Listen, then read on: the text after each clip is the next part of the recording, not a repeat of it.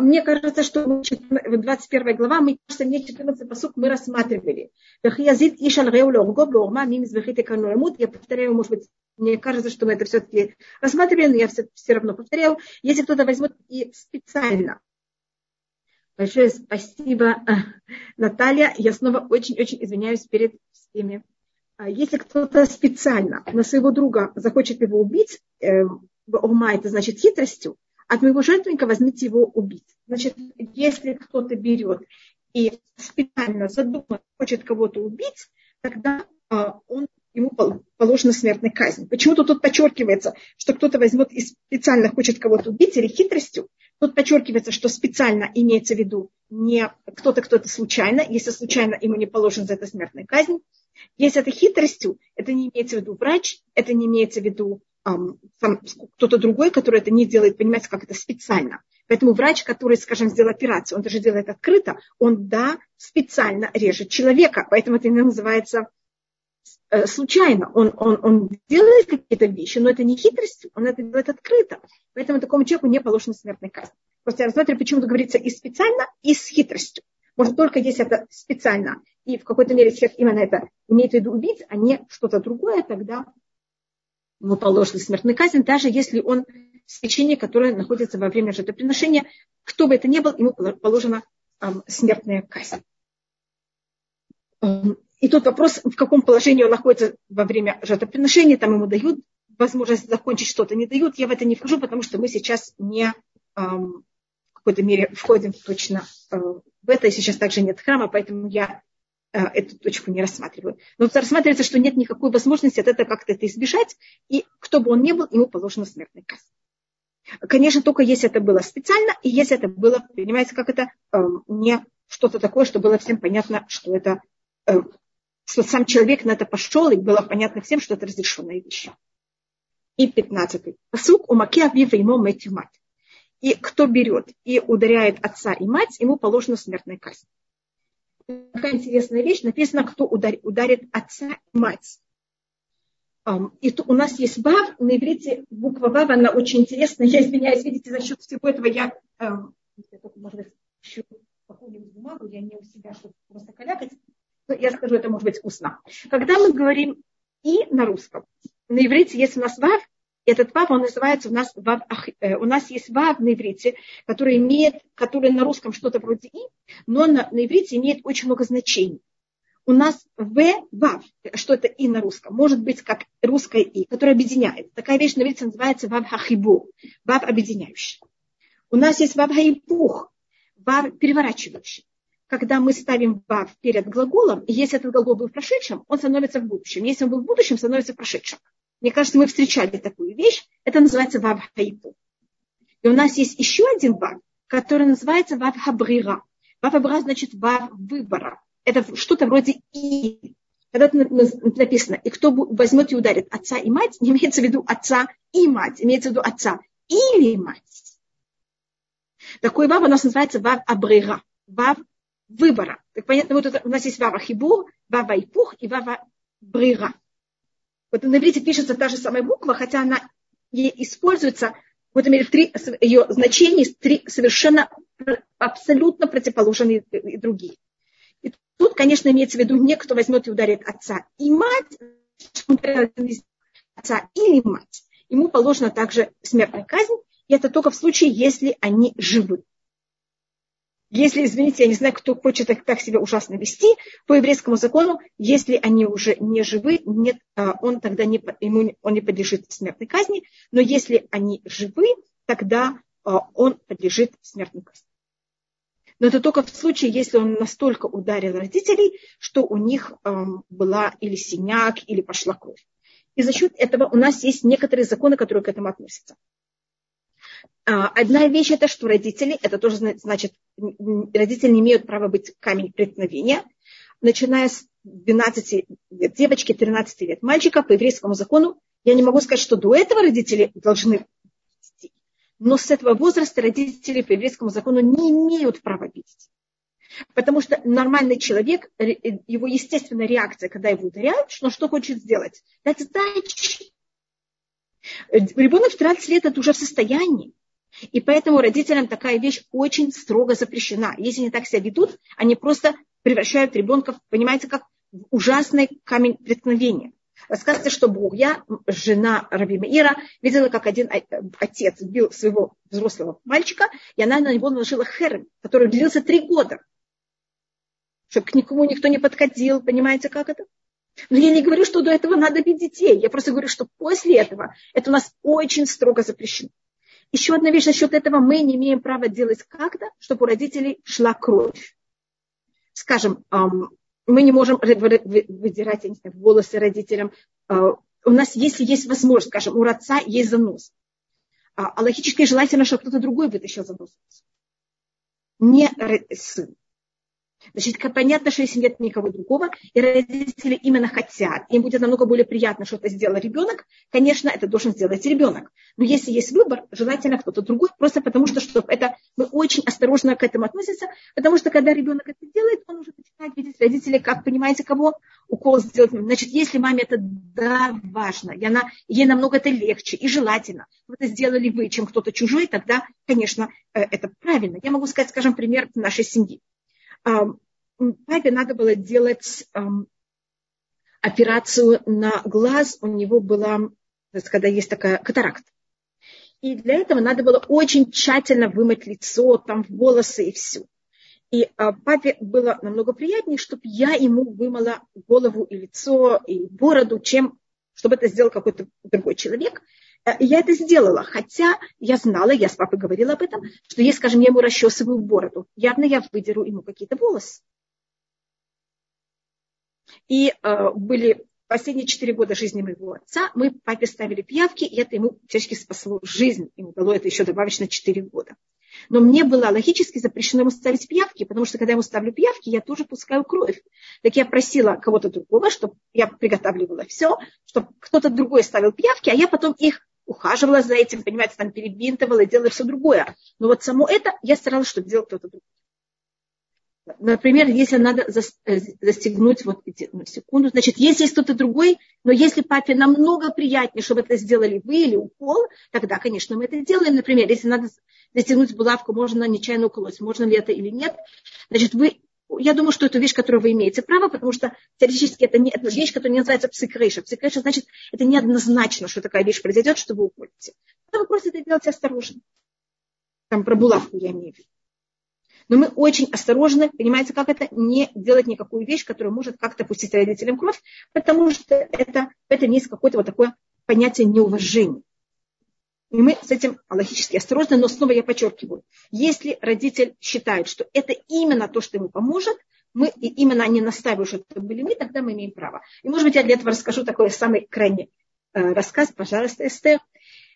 Это рассказывается о матери Раби Ишмаэля. Раби Ишмаэль был главный священник, очень э, известный и уважаемый мудрец. И один раз его мать пришла к мудрецам и сказала, мой сын меня не уважает. И говорится, что все мудрецы, их лицо просто почернело. Потому что если кто-то мудрец и не уважает мать, это же, вы понимаете, это же какой он мудрец. Но они были очень честные люди. Видите, мы никогда не, сразу ничего не решаем. И они спросили мать Раби что такое он тебе делает, чем он тебя не уважает. Я тогда им сказала, «А, вы знаете, когда мой сын приходит от места, где занимается турой, они тогда, когда там находились, они сидели в, на, на самом полу, и когда он приходит, а, мы, они ходили без носков, и когда они входили в дом, они были очень чистоплотные. Перед тем, как войти в дом, они мыли ноги. И вот я прихожу с тазиком, мою ноги моему сыну, и хочу пить эту воду, потому что эта вода с пылью, она же, эта пыль была в Бейтмитраш, она была вместе с занятия туры. А мой сын не разрешает мне пить воду, в которой он мыл ноги. И мы тогда позвали Раби Ишмаэля и сказали ему, Рыцуна зеуквуда ее желание – это ее уважение. Если то, что она хочет, это именно ее уважение. Так это только понятие того, значит, конечно, мы уважаем родителей и делаем то, что им правильно. И правильно это, конечно, никак ни в коем случае не задевать и ничего такого родителям э, не делать.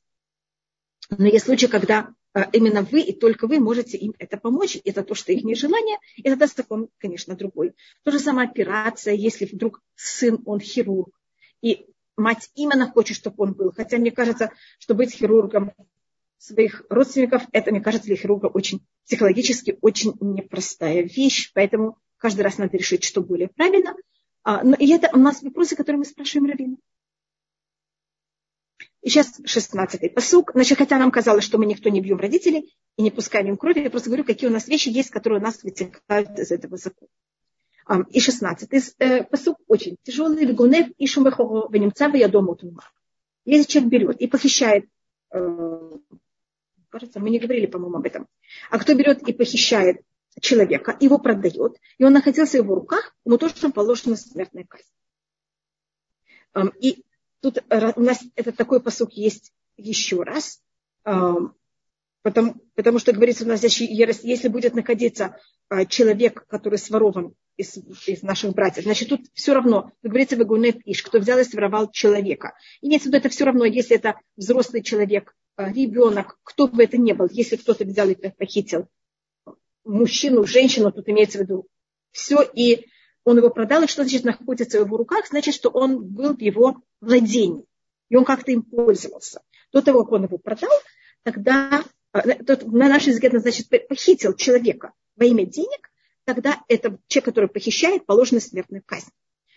У нас любая вещь, которая написана в Туре, обязательно должно быть до этого предупреждение, что эта вещь запрещена. Мне кажется, мы уже говорили об этом, когда говорили о 10, 10 заповедей, я только это повторяю. Значит, по закону Торы невозможно, чтобы было написано что-то в Торе без того, что эм, эта вещь была до этого сказано, что эта вещь, она запрещена.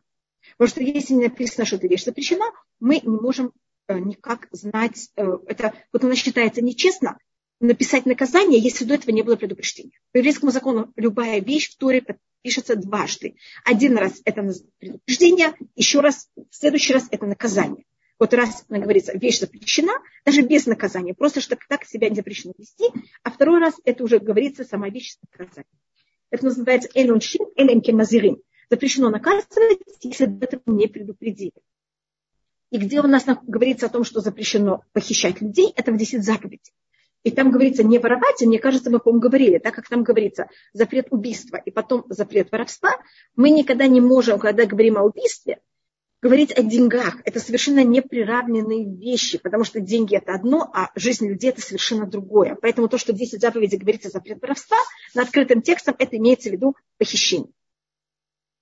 И поэтому в 10 заповедей говорится о запрет похищения, а тут у нас говорится уже о наказании, что если кто-то так себя ведет, ему положена смертная казнь.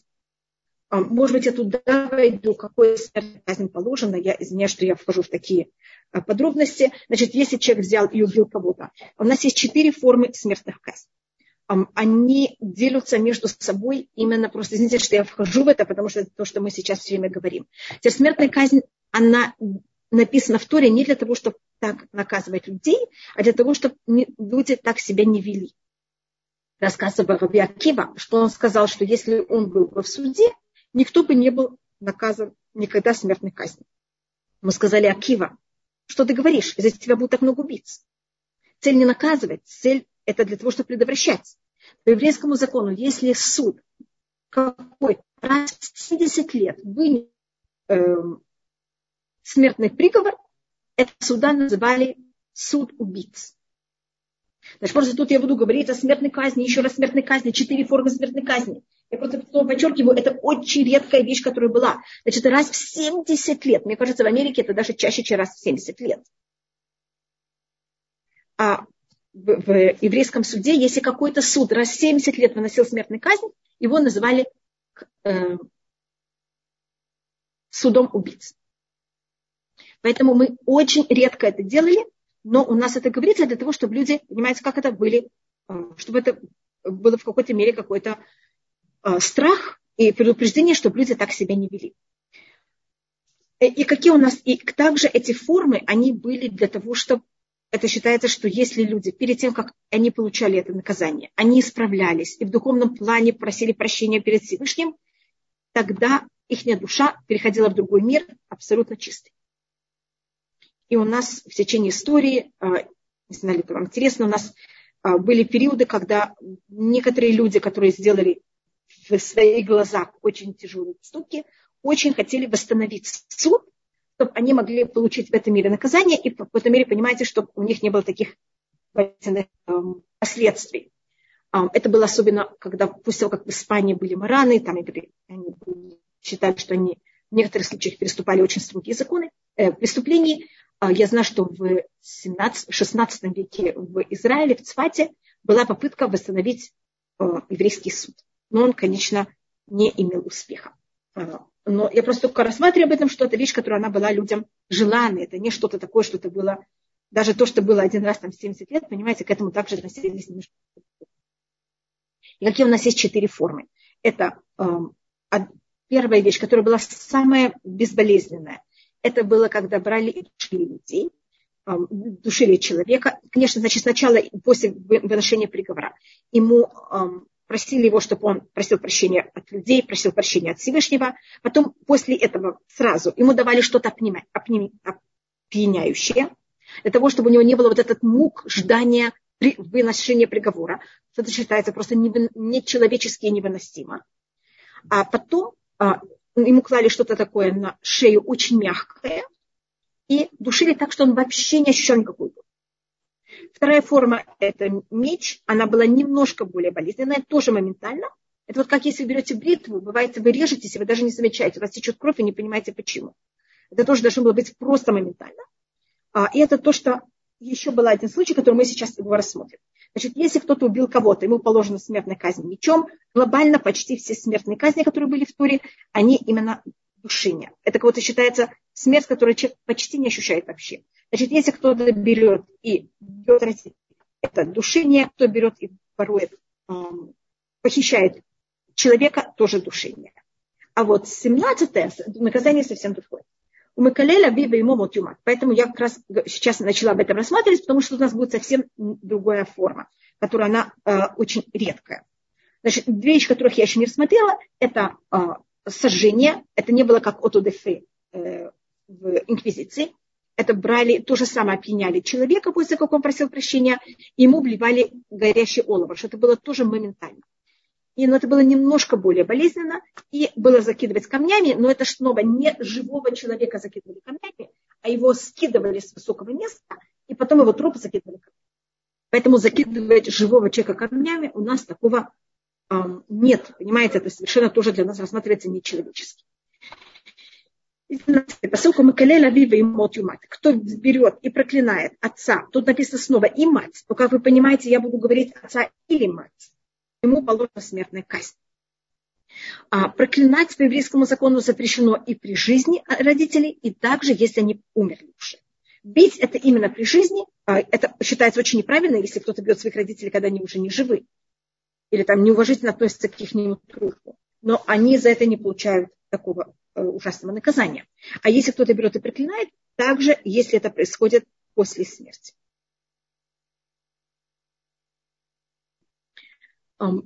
И, конечно, тут имеется в виду также отца или мать. И проклятие имеется в виду, конечно, именем Всевышним. И это у нас считается одна из самых, в какой-то мере, ужасных вещей для нас, в какой-то мере, взять и проклинать это в какой-то мере невыносимая вещь. А, ну, конечно, тут имеется в виду, а, когда берет кто-то и проклинает родителей, когда он уже в какой-то мере э, совершеннолетний.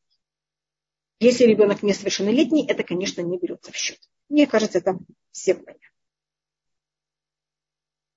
Это все равно, это дочь или сын, все равно, кто это сделал. Если они это сделали, и э, такого человека, который берет и проклинает, проклинает родителей, и ему э, наказание что его забивают камнями. Значит, его, он берет его, выходит в выношение приговора, потом дается ему время а, просить прощения, потом ему дается опьяняющее, потом его скидывают с очень высокого места, и только потом это такое наказание для его трупа, а, унижение его трупа, для того, чтобы а, ему простить, это очень для нас проклинать, это считается очень тяжелая вещь. Если видите, даже хуже, чем прокля... э, бить. Может, это физическое понятие, это духовное понятие. Кроме того, что человек, мне кажется, мы говорили, человек это кто-то, это говорящий. Мы, у нас есть связи не с помощью разговора. Поэтому для нас это очень тяжелая вещь. И по закону также считается, что также жене запрещено проклинать родителей мужа. Это тоже считается очень э, неправильная вещь. Конечно, не на таком уровне, но тоже э, запрещенная вещь, а родителей это у нас очень строго запрещено. И сейчас, извините, мы тут, видите, рассматриваем очень сложные вещи. Бехир и вун анаши. Если люди будут брать и драться один с другим. И человек взял и ударил своего друга. И он возьмет и ударит своего, э, того, с кем он берет и дерется, камнем или кулаком. Было ему, и тот не умер. Вы напали мешкав, но он заболел. Он упал, он не может сейчас двигаться, он упал на кровать. Он кого-то не может идти на работу. Но, конечно, это имеется в виду, он ударил его так, что тот, да, мог быть даже чуть ли не убить. Поэтому тут говорится, эм, что это произошло э, камнем или кулаком. Тут у нас потом это будем рассматривать.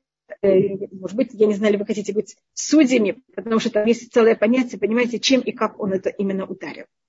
И 19-й посук. Им якум бейталех пахуц, если он встал, будет, э, сможет гулять сам, аль-мишанто на своей, на своей опоре, ваникамаке, тогда тот, кто ударил, он сейчас не будет наказан, он сейчас Рак шифтоитель только то, что он сидел, он ему будет давать, верапо и он будет его лечить. Я тут возьму и уже рассмотрю, что будет потом.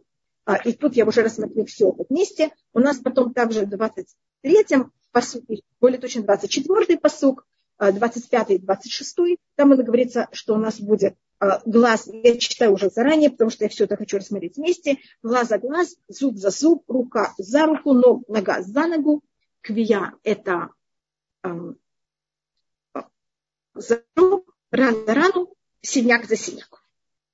И что это значит? Если у нас человек возьмет сам. Есть понятие, когда мое имущество что-то делает кому-то, а есть, когда человек сам делает что-то кому-то сознательно, несознательно. Есть э, некоторые вещи даже не берется в счет сознательно или нет, потому что есть понятие человек всегда отвечает.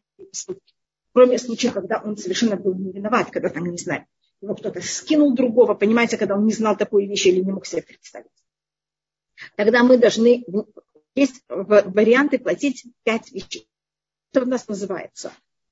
А то, что у нас написано, я начну с тем, что тут написано, это у нас называется вещевто, это бюллетень. Бюллетень называется на русском. И медицинская страховка. Значит, мы должны тому, кто, кого мы, если за счет кого-то человек не смог пойти на работу, а, тот, кто его ударил настолько, что ему пришлось, из-за чего он не может идти на работу, он должен ему оплатить за бюллетень, он должен ему заплатить врача, если у того не было медицинской страховки, или если он хотел пойти к какому-то особому врачу, а, он тоже даже ему может заплатить, это называется цаав, боль. Что это же он ударил. Теперь, как мы берем и оцениваем боль? Нам кажется, такая вещь неоценимая, никак невозможно понять. Но вы знаете, есть такие люди, которые, видите, я сейчас забыла, как они называются на русском. В, в фильмах вместо героев обычно есть кто-то, кто их заменяет. Каких-то физических очень сложных акробатик, акробатик, акробатических состояний.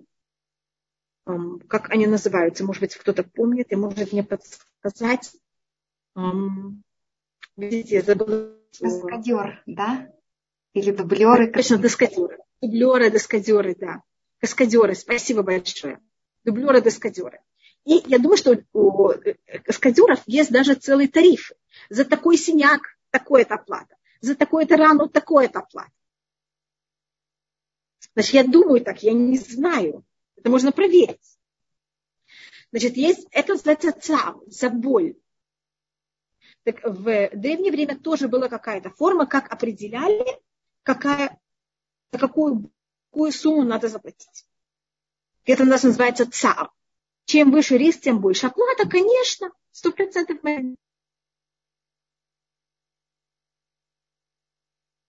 Каскадеры, большое спасибо. Значит, анестезия, да. Да, вопрос, можно ли это сделать анестезией, конечно, если можно, тогда, тогда будет это совершенно по-другому. Анестезия тоже, она влияет, бывает нехорошо на мышление. Это тоже в какой-то мере человек более, в какой-то мере выходит из строя. Это надо платить. Значит, за боль надо платить, за бюллетень. Я просто перевожу это щипто. Это что не может идти на работу. Просто вместо того, что не может идти на работу, я это называю бюллетень, а, медицинская страховка, боль и бошет. Бошет это стыд. Скажем, если кто-то взял сигарету и потушил сигарету на нос а, женщины, которая еще неделю выходит замуж. Хасвекалеля. Это ужасный позор. А если кто-то взял и потушил сигарету на спине кого-то, кто вообще не собирает, уже жена 30 лет, и это еще мужчина. Это совсем, значит, может быть, я, я сейчас не говорю про боль, я сейчас именно говорю, это, я думаю, ущерб тут почти никакой. Я сейчас сегодня говорила про ущерб. Боль, мы скажем, даже очень маленькая боль, но тут, если это на спине, и человек ходит с одеждой, для него в плане позора тут нет никакого проблемы. А если, скажем, это на щеке, это, это унижение очень тяжелое. Это вопрос это на лице, понимаете, в каком это месте, в каком состоянии человек, какая должность его. Это называется бошет, это стыд, это позор. За это тоже мы оплачиваем. Есть люди, у которых, я не знаю, там, если там какие-то происходили какие-то вещи, есть люди, которые для них это просто невыносимо выйти из дома в такое состояние. Так даже за это надо заплатить. Есть несек. Несек это ущерб. Это если, не дай бог, из-за этого удара у человека есть перманентный ущерб скажем, там отрезали ему палец, выколили глаз, ну совсем уж такая ужасная вещь. Так, но человек не может сказать, я дал ему ущерб за это, заплатил ему за такой ущерб. Это будет, конечно, громадная сумма денег, когда платят за такой ужасный ущерб, если нанесли на человеку. А, но тогда я не должен ему взять и дать, не оплатить ему за боль. Мы говорим, нет, за боль ты все равно должен оплатить. То, что ты платил ущерб, это недостаточно. Потому что ты мог это сделать с анестезией а ты это сделал без анестезии. То, что мы сейчас считаем, что за ущерб как можно заплатить, я сейчас говорю ужасные слова. Я просто извиняюсь заранее, но знаете, что есть сейчас торговля органами. И поэтому мы это можем как-то оценить. В свое время это оценивали так, если продают раба с глазом, продают раба без глаза. Продают раба с рукой, продают раба без руки. Но я просто говорю, что если сейчас у нас нет, может быть, такого, такой торговли, у нас есть другие торговли. Поэтому есть всегда какое-то понятие, как можно оценить, сколько, понимаете, такой ущерб. Я не знаю, не хочу вообще заниматься такой торговлей, извините, что так говорю, а просто говорю о том, как это можно, может быть, если кто-то захочет как-то узнать, сколько это в какой-то мере такая вещь, она, а, какая цена такой вещи. И можно того, что рассмотреть о а, стыде и позоре, я расскажу такой рассказ. Рассказывает о одном человеке, который шел и он встретил женщину, которая была не очень хорошо одета. У нее э, головной убор был как-то совсем еле-еле держался на голове на викрине. Он ее очень осторожно толкнул, и у нее головной убор слетел с головы. Это, у нее, это ущерб, это унижение женщины. Всеми этим. И тогда что а, произошло? И они пошли в суд, и суд ее заставил да-да, да-да, конечно, Марина, я понимаю, конечно. И тогда эта женщина, она потребовала какую-то сумму. А этот человек считал, что он вообще не должен это заплатить. У него просто головной убор, ну, сидел, но ну, еле-еле вообще держался на голове.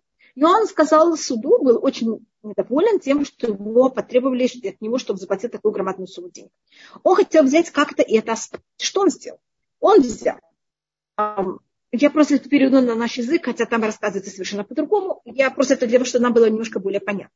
Он подождал как-то с двумя свидетелями, что эта женщина шла своим головным убором, который у нее еле-еле держался на голове, и он у нее на дороге взял и эм, взял и разбросал какие-то фрукты, там, ягоды какие-то. А, а он подошел так, чтобы у нее в руках ничего не было. И она вообще ничего не думая, сняла свой головной убор, в этом вложила свои ягоды и пошла дальше, которая нашла. И были два свидетеля. И он пришел с этим в суд. Вы видите, какая она женщина? Она сама свой головной убор сняла для этого ничтожной суммы денег. А вы от меня требуете, чтобы я платил деньги за счет для нее быть без головного убора. Это позор. Она сама за счет, там, не знаю, сколько копеек была согласна снять свой головной убор. Какой это позор для нее. Ему тогда сказал Раби Акива, который был в этом суде, Саляльтовый Маймадирин, ты нырнул в глубокие воды, ты делал неописуемые сложности.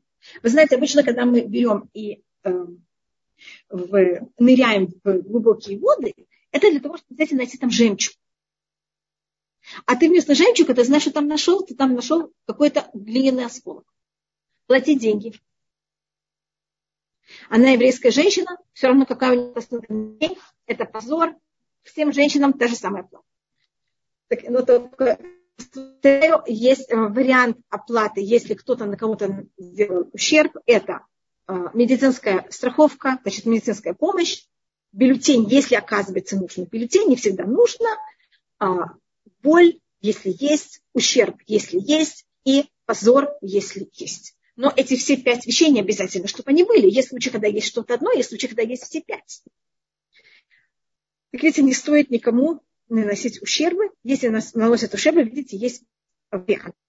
Если э, из-за того, что кто-то ударил кого-то, этот другой человек умирает, конечно, он тогда подсудим. Но мы тогда то, что делаем, мы его сажаем. Значит, по еврейскому закону у нас нет тюрьмы, но тогда берут его, его сажают в, в, есть в тюрьме такое место, где сажают только временно, пока до, эм, до того, как, эм, не знаю, как это, до того, как происходит суд. Только его задерживают. И если э, карцер это уже очень тяжело, карцер это наказание, а его только держат для, до времени суда, до решения, изолятор. Что-то такое.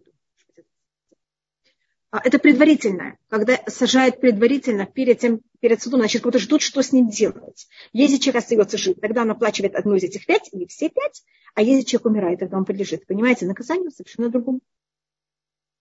Тут был еще какой-то вопрос. О, извините. Казалось, что меня кто-то спрашивал вопросы. А, извините. Да. Здесь написано, если человек намеренно говорит неприятные вещи, как реагировать?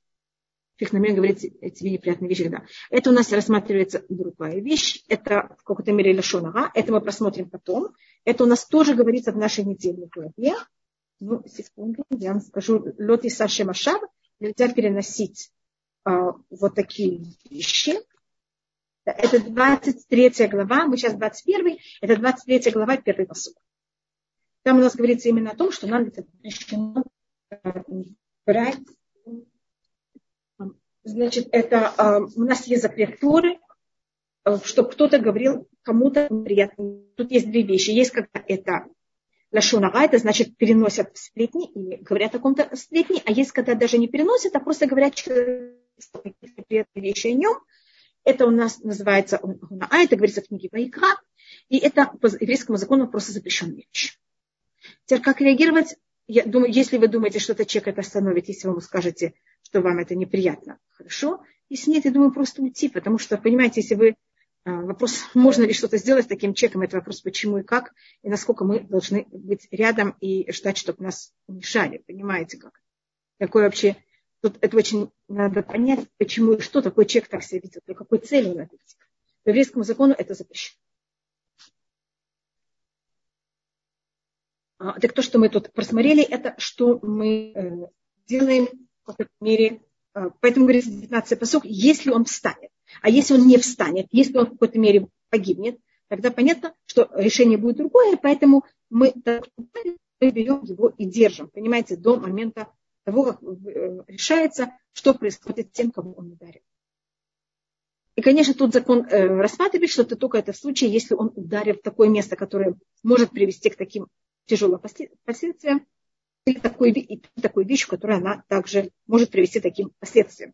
Бывает человек с очень слабым сердцем, кто совершенно этого не знал, он его там очень легенько толкнул, а, и произошло какое-то ужасное, понимаете, Халиля, чтобы это ни с кем такого никогда не происходило. Я очень извиняюсь, что я говорю вообще такие ужасные вещи. У нас просто закон, как вы понимаете, о всем все рассматривает. И сейчас у нас, э, э, так это мы рассмотрели о ущербах, которые у нас могут быть между людьми, если и это вещи, которые могут быть в наше время также в какой-то мере. И это именно когда кто-то взял и сделал что-то другому. Тут может быть еще одна вещь в Арапу и Рапе. У нас есть отсюда мы учим, что э, есть разрешение врачу лечить. Миканжи нет на решут леуфеле рапы. У нас говорит устное предание. Отсюда мы также учим, что врач имеет право взять и лечить. Значит, и, конечно, кто должен взять, э, заплатить за врача, это, конечно, тот, кто ударил, и врач имеет право также а, лечить. И у нас там целое понятие, как и почему надо дать врачу такое разрешение, и что это такое. И 20-й посуг. Вахияки иш этабдов. Поэт аматоба шевет, умет тахат ядона поминаки. Ахим йом о йомаем ямод люкам кехаспоку. Тут у нас совсем другой закон. Это закон, который в наше время, он не, а, как можно сказать, а, мы им не можем его использовать, шалем, лечить или, а, да, значит, по тому, то, что вы спрашиваете, шалем, врач, врач э, врач врача разрешение лечить или обязан. Значит, то, что тут рассматривается, это что ему Тора, значит, после того, как он, Тора тут ему дает разрешение лечить. Потому что когда врачи лечат, они часто могут приносить также и ущербы людям. И тут мы видим, и в какой-то мере они вмешиваются в то, что делает Всевышний. То тут они, а, тут говорится не со стороны, как они обязаны врач помогать людям, а тут рассматривается о том, что врач, он имеет э, разрешение со стороны Всевышнего взять и лечить. Это я тут рассматривается, конечно, немножко с другой стороны, не со стороны, как э, со стороны Всевышнего. Вот Всевышний дает ему такое разрешение. То, что у нас рассматривается 20-21 посук, это в случае, если человек, э, если человек есть раб. И этот э, раб и, раб, и рабыня тут еврейская раб. Не еврейский раб, не еврейская рабы. Закон не относится к еврейскому рабу или рабу. Если хозяин взял и ударил палкой, тут подчеркивается палкой, значит, это как будто удар такой явный, жестокий. И, и раб или рабыня погибли а, под его рукой, тогда он подлежит смертной казни. Теперь вы должны понять, что сейчас для нас, конечно, это совершенно понятная вещь, но вы понимаете, что в те времена, когда к рабам относились просто как к имуществу денежному, это просто был очень строгий закон. И поэтому, конечно, евреи относились к своим рабам совершенно по-другому, чем относились нееврейские хозяева. И у нас мы это посмотрим в книге Творим, а, были много случаев, когда нееврейские рабы убегали в Израиль. И по еврейскому закону, если раб убежал даже от еврея в Израиль, мы не имеем права его возвращать хозяину. Потому что для раба это же будет ужасная муки. Он же убежал из этого места. Если мы его туда возвращаем, значит, мы его возвращаем, понимаете, куда? И какой-то будет ужас для него. У нас есть закон в Туре, что его запрещено. Запрещено взять и сдавать раба к своему его хозяину. Ему надо постараться, чтобы он имел место, где сидеть и где среди нас находиться. Так по еврейскому закону раб, который взял и убил своего, э, хозяин, который убил своего раба, ему он подлежит смертной казни. И тут говорится даже немножко тяжелее наказание. Его убивают также мечом, точно так же, как если это было любое другое убийство, но тут а, слово более жесткое. Тут говорится на ком на кем. Его надо, ему, Всевышний кого-то ему мстит. Накама это месть. Потому что Всевышний говорит, ты его купил, это твое имущество. И тогда ты должен к своему имуществу как-то относиться ну, уважительно. Кроме того, что ты человек. И как ты, как будто так, как ты себя ведешь. Но тут есть некоторое э, отступление также, потому что э, значит, есть разница. Так как этот человек, он считается, значит, понятно, что также запрещено убивать неевреев, ни в коем случае.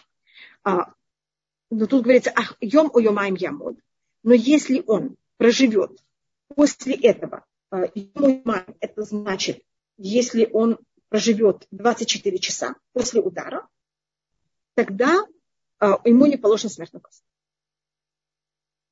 Значит, если он, а если раб провоцировал хозяина, а понятно, что рабы, хозяины будут всегда говорить, что раб его провоцировал.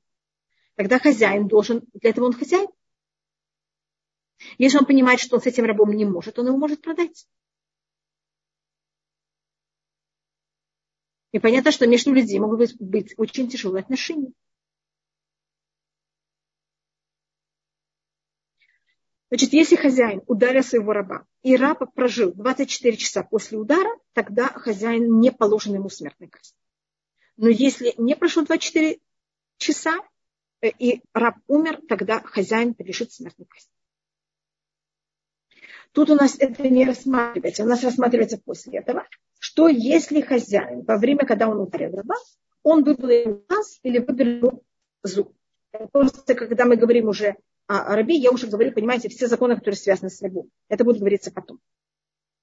И почему, говорит, устное предание говорится про глаз и зуб? Почему недостаточно говорить только одной вещи? Глаз – это вещь, в котором человек родился. Зуб – это вещь, которой человек с ним не родился. Если было сказано глаз, мы бы сказали, только есть это орган, с которым человек родился.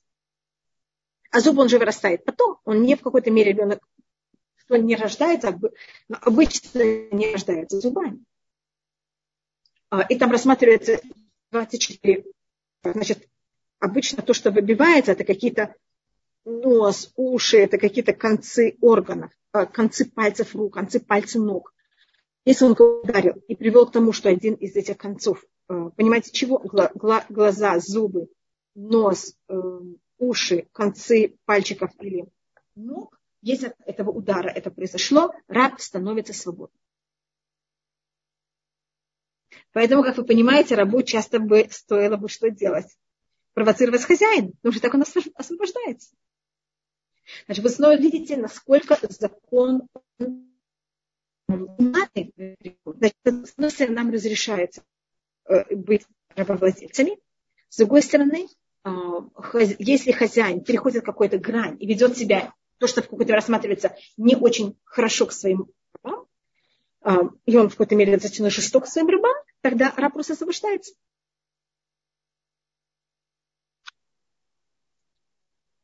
Поэтому э, находим, что еврейские не евреи, которые оказывались в рабстве у евреев, они это очень ценили, они были с нами обычно всегда, мы почти никогда не видим, что они от нас, понимаете, как-то хотели убежать или что-то.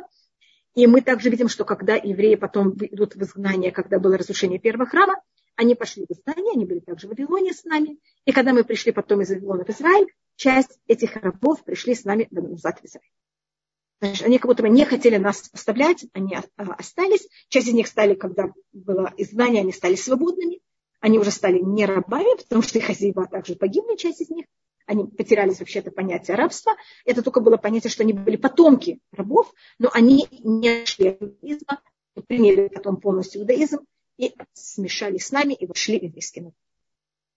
Сейчас у нас рассматривается 22-й посуд. Это немножко более сложный закон.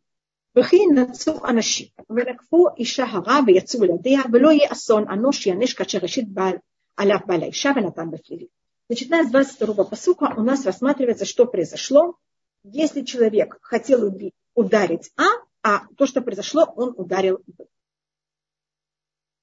Значит, два человека э, брали и дрались, а, извините, а если раб спросил, да, также если, если случилось, что во время работы хозяина вместе с рабом, я не поняла, Далее также, если случилось это во время работы хозяина вместе с рабом, да, но если он его ударил, зависит насколько и как. Если он ударил его настолько, что... Значит, если это случайно закон один, имеется в виду, конечно, если это было специально. Если это был еврейский раб, он не выходит на свободу, хозяин должен ему заплатить, если он настолько ударил еврейского раба, что тот там потерял палец или глаз или зуб, а так он ему должен, он остается рабом, он только ему должен взять и заплатить вот эту сумму. Значит, два человека ссорились, они куда-то дрались. И они, когда дрались, не замечая, взяли и задели беременную женщину. И у нее, за счет того, что они ее задели, у нее а, произошло...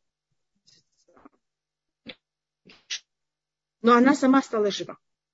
Какой закон? И эм, тут у нас эм, такой... Значит, о чем тут идет речь? Речь рассматривается а, я это беру и этот случай делаю его немножко более а, широкий.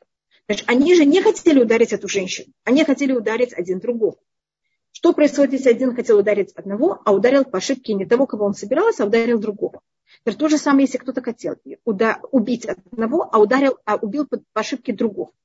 Считается ли это убийство или, или если только в случае, если он имел имел в виду убить А и убил А, или хотел ударить А и ударил А, или только в случае, если он хотел, а если он хотел ударить А, ударил Б, это уже считается как будто случайно.